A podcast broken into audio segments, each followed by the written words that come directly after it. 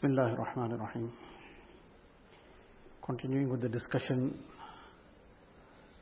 about the situation at the time of death, how the shayateen try to mislead a person. So, this is mention further Imam Abu Ja'far Qurtubi rahmatullah alayhi's death in the presence of shayateen.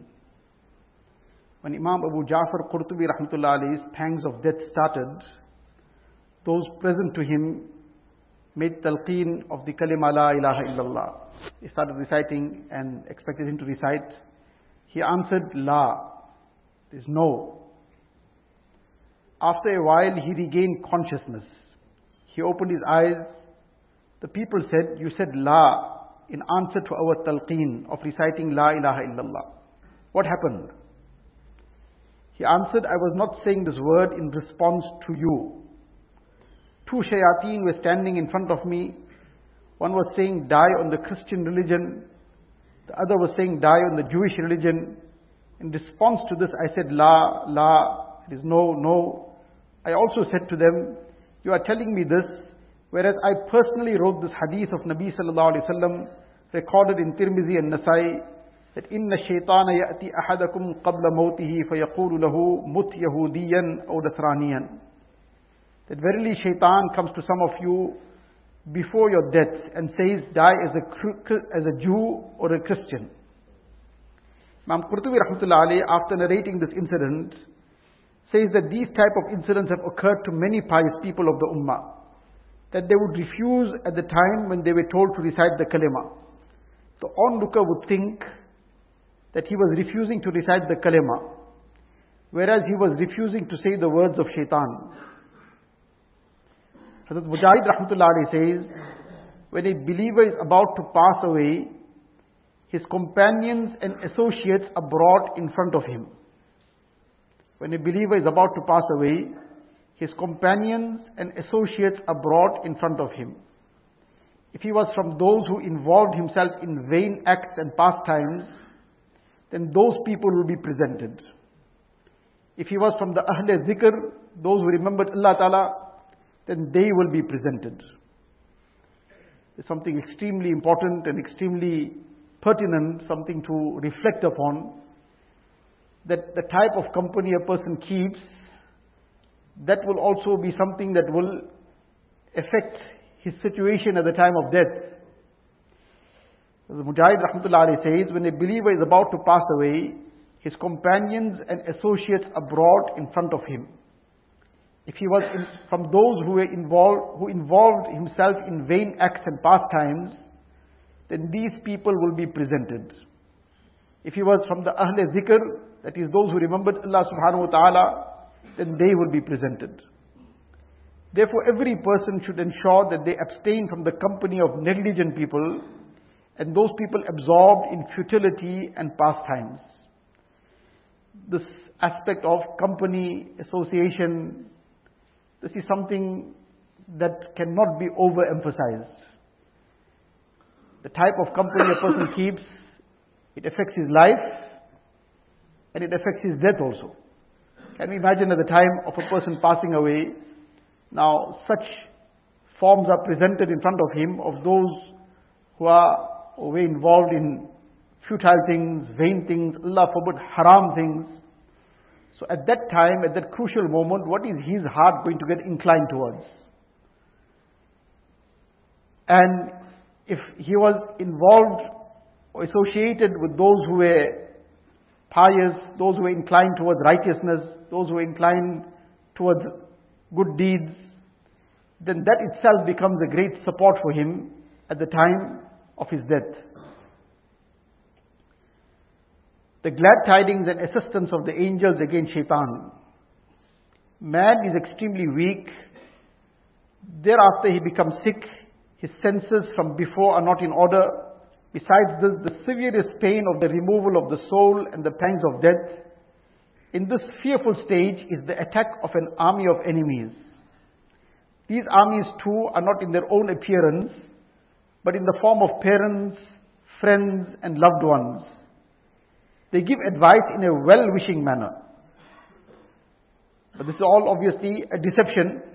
Pondering over all these things, the thought comes that perhaps not even one person will be able to remain firm at this stage. Just as this time is severe, the scene is frightening, and the path dangerous. So too has Allah Ta'ala, who is Rahim, Kareem, who is most merciful, most kind, made abundant provisions to assist this weak human being. Allah Ta'ala says, إِنَّ الَّذِينَ قَالُوا رَبُّنَا اللَّهِ ثم استقاموا تتنزل عليهم الملائكة ألا تخافوا ولا تحزنوا وأبشروا بالجنة التي كنتم توعدون نحن أولياؤكم في الحياة الدنيا وفي الآخرة ولكم فيها ما تشتهي أنفسكم ولكم فيها ما تدعون نزلا من غفور رحيم Allah Ta'ala says, Verily those who say, Our Rabb is Allah, they are steadfast. That is, they have istiqamat on this iman and deen. They do not leave it. They remain firm on deen. ثُمَّ اسْتَقَامُوا This is the greatest karamat. People become very, very thrilled to see something supernatural, something out of the ordinary, to see something that is extraordinary. Somebody did something which normal people, or ordinary people cannot do. Somebody started flying in the air maybe. Somebody started walking on water. Somebody started doing some things which mesmerized somebody. So these are not things that mean anything really. This is something that is not based necessarily on a person's deen. These are things sometimes even disbelievers can do. It is dependent on a person exercising himself in a certain way, and he can gain these abilities and strengths. But this doesn't mean anything. What is of significance is that a person has istiqamat on sunnat. Hazrat Wala Shah used to often mention the incident of Sheikh Junaid Baghdadi rahmatullah alayhi, that one person came and he stayed 10 years with him. And after 10 years, suddenly one day out of the blue, he said, I'm going. so suddenly, just leaving 10 years, you were here, out of the blue, just suddenly you want to leave, what happened? So he says, 10 years I was here, I haven't seen one karamat. Now he came with the wrong objective. If a person goes with a wrong objective, then he will never achieve anything.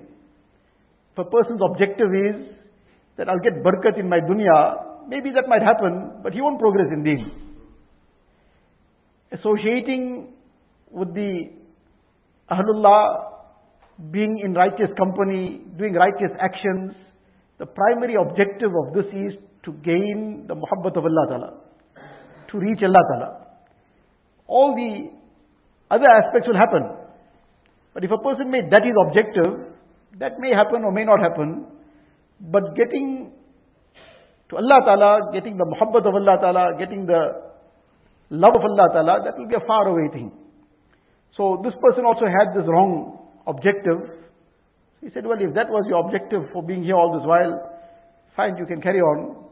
But then he said, one question I want to ask you, that in these 10 years that you were here, have you seen me ever conduct myself in any way that was against the sunnah, in any action? Did I do anything contrary to the sunnah? So he said, no, that I have never seen. I have never observed you doing anything contrary to the sunnah.